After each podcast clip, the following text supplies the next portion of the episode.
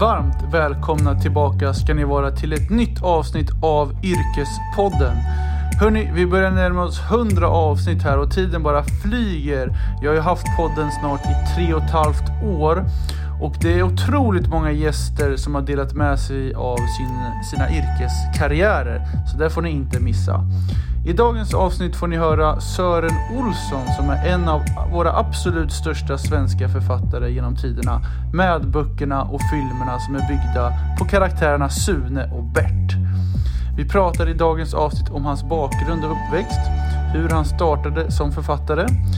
Vad kommer Sune och Bert-karaktärerna ifrån och vad är de byggda på egentligen? Sören berättar mer om sin syn på egenföretagare och vara i förhandlingar med bokförlag och tv-produktionsbolag. Sören går djupare in på sin vardag och berättar vad han motiveras av. Självklart tar vi pulsen på Sören med en faktaruta i början här. Så nu kör vi igång!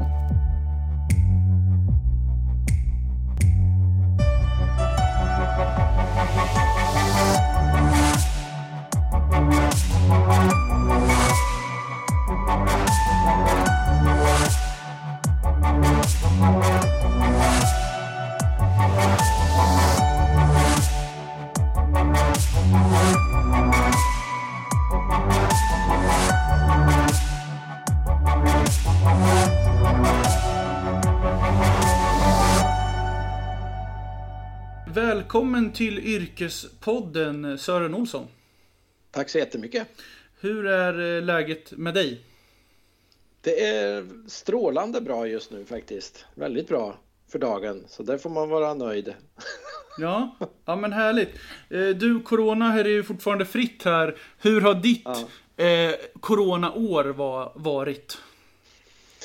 Ja, det har varit annorlunda på många sätt naturligtvis, som säkert hela världen har upplevt, att man har fått göra saker på ett annat sätt och så.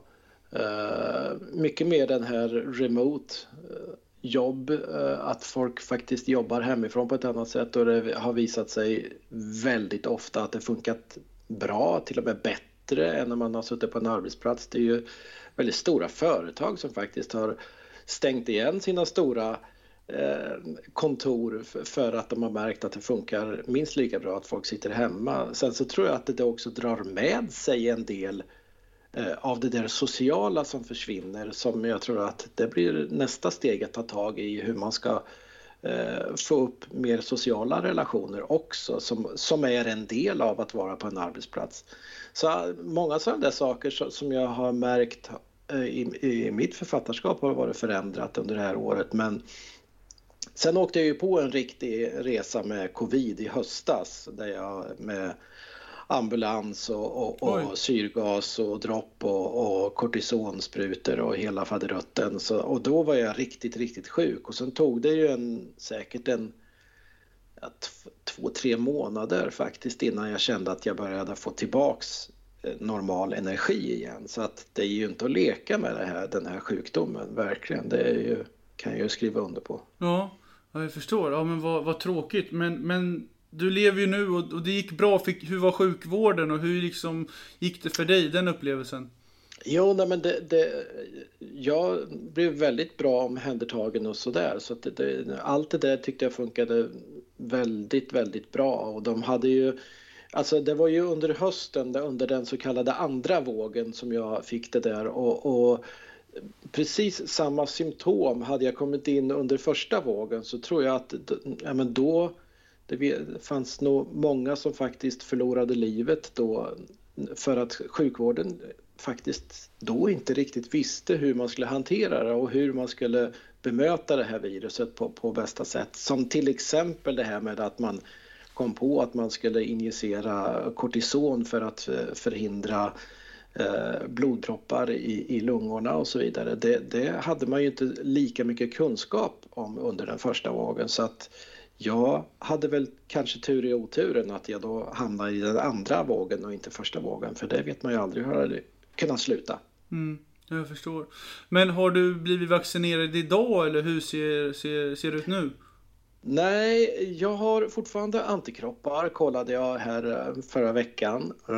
Men jag har precis, just idag har det släppts här där jag bor i Gävleborg att min åldersgrupp ska kunna vaccinera sig. Så jag har bokat in, på, to- på tisdag ska jag få min första spruta.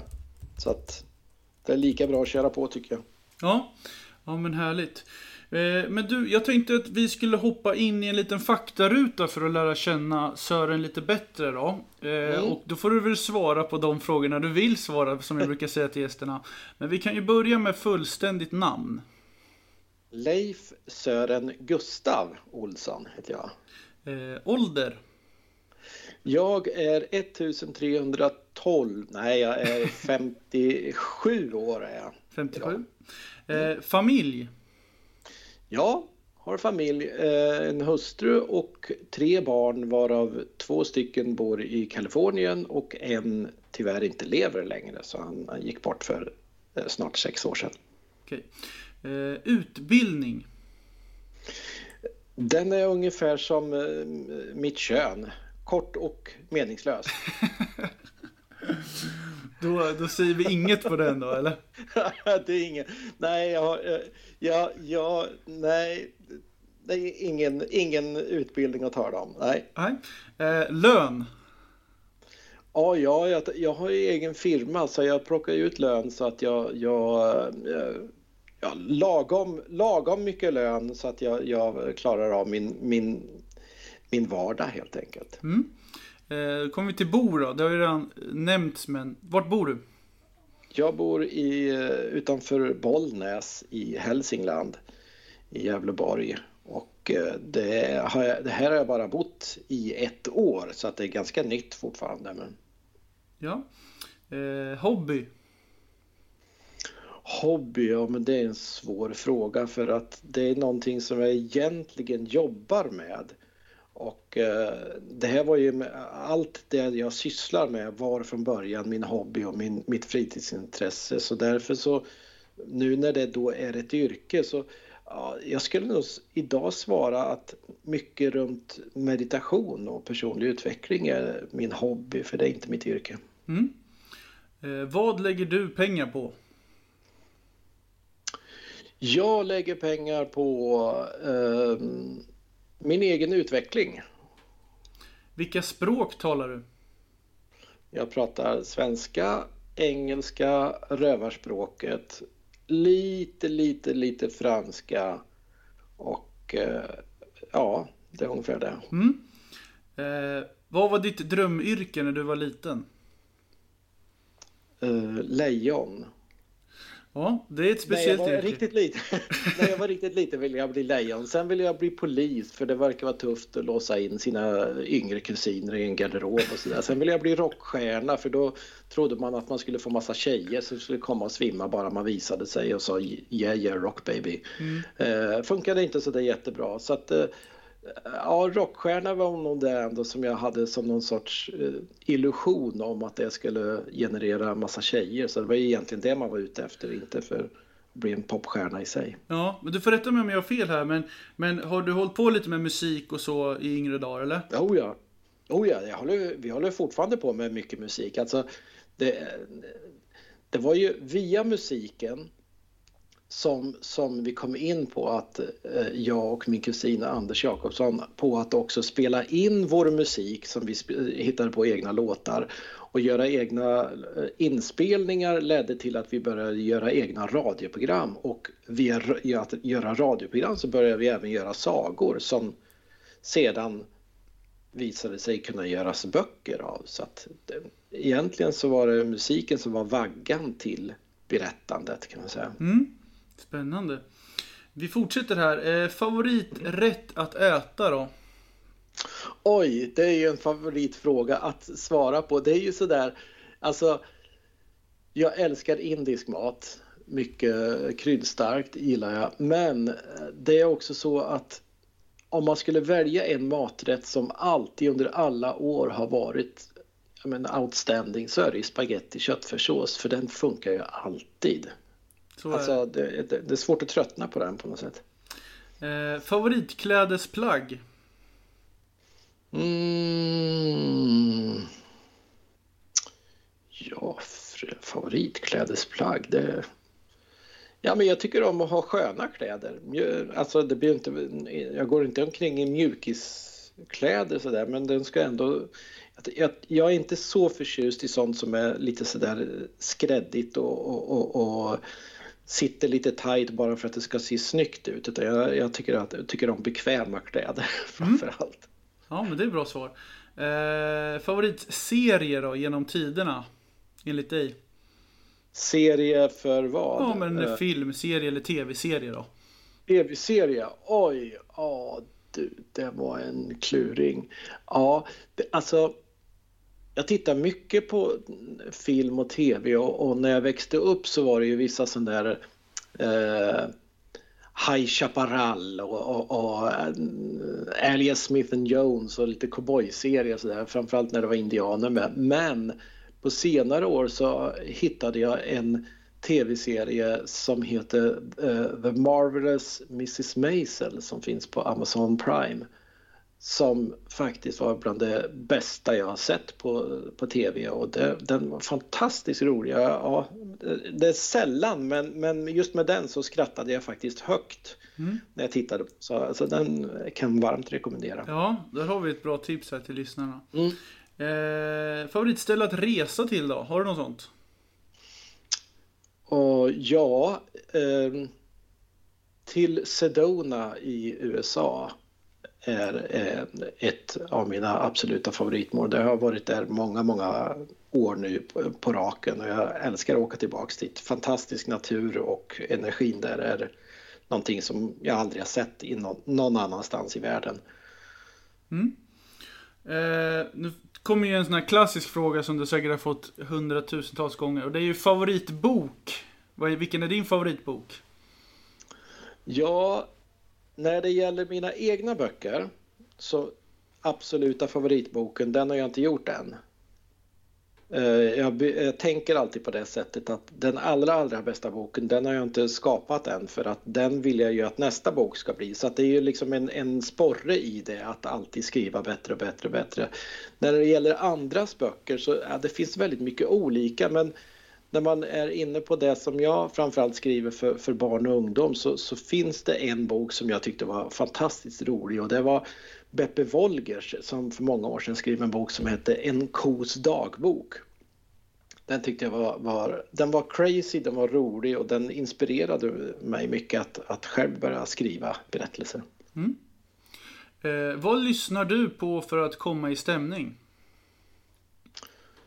Ja, det är ju mycket olika musik. Jag, jag är lite sån där Spotify-fanast. Fanatast, vad heter det? Jo, men exakt. Fan, fantast. Ja, precis.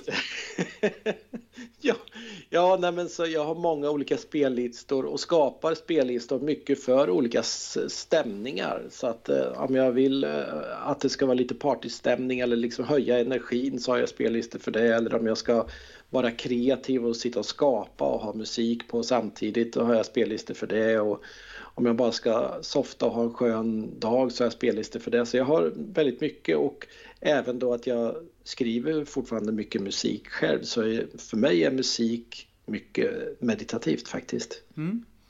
Eh, hur ser din morgonrutin ut?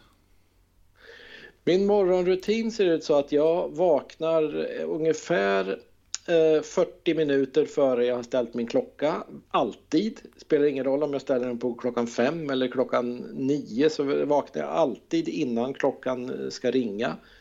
Och det är ju en talang jag... i sig i för sig och ja, inte försova sig. Jag, jag vet inte, jag har alltid varit så. Det är nästan lite irriterande, för jag får aldrig höra hur, hur larmet på klockan låter, för jag vaknar alltid innan. Nej, men sen så går jag upp och, och fixar frukost med ja, mackor och, och kaffe. Och, och så sitter jag en stund och bara samlar ihop mig, och där jag sitter så är det fantastisk miljö runt omkring, så att man kan bara sitta och, och tanka in på naturen precis utanför fönstret. Så att det, det är en bra start på, på dagen. Mm. Härligt. Hur ser en vanlig vardag ut för Sören i hans yrkesliv? Den det finns egentligen inte en enda dag som, som är den andra lik i det här yrket. För att det är ju väldigt beroende på vad man har för projekt aktuella. Om man, ska, om man är igång och ska till exempel spåna på en ny berättelse. Om, om den inte än är färdigspånad utan man, man ska komma på olika idéer. Då är jag väldigt mycket ute och promenerar. Och eh, fyller, när jag fyller hjärnan med syre så fyller jag även på nya uppslag och idéer som proppar ner. För det är ju så att idéer kan man ju liksom inte planera in när man ska få, utan det är ju bara att hålla sig öppen och, och okej, okay, nu får, kommer det någon bra idé så är jag tacksam. Kommer det ingenting så ja, men får jag väl gå en stund till då. Så kan ju vissa dagar vara, och sen om det, då, när jag har tillräckligt många idéer och ska sätta mig och skriva, då är det ju väldigt mycket strukturerat att jag börjar ju liksom på förmiddagen och sitter och, och, och börjar skriva eller börjar stolpa upp en berättelse. Och sen, så att det är ju det är ju ett hantverk som jag höll på med det här i trettioåtta år nu, så att man har ju lärt sig hur, hur det funkar för mig för att jag ska få till någonting. Mm. Du, vi gör så här att vi är lite klara med den här faktarutan nu och hoppar ja. Ur den. Och sen tänkte jag att vi flyttar, eller vi backar bandet lite för dig idag. Och eh, jag har gjort lite research så du får ju rätta mig om jag har fel då. Men du är uppvuxen i Karlskoga i Örebro län. Mm. Eh, var det där du gick eh, både gymnasiet och högstadiet, eller ta oss tillbaka ja. Till den tiden? Ja, jag, jag är född och uppvuxen i Karlskoga och där... I Karlskoga bodde ju även min kusin och författarkollega Anders, så att där, där växte vi upp i olika delar av Karlskoga, men när vi träffades så var det mycket fantasi och, och mycket kul som vi hittade på. Det var Anders, han hade två bröder och jag har också två bröder som var, vi var ungefär i liknande ålder allihopa, så att, så att vi hade väldigt mycket kul tillsammans. Så att där var, var hela min grundskola och även gymnasiet. Och eh, sen så flyttade jag från eh, Karlskoga till Örebro nittonhundraåttiofem. Då var jag tjugoett år. Mm. Eh, men om vi tar oss tillbaka lite till gymnasiet där när du, när du mm. tog studenten. Vad gick du förresten för linje där i gymnasiet? Jag gick den linje som då kallades för två år äldre. Okej. Okay.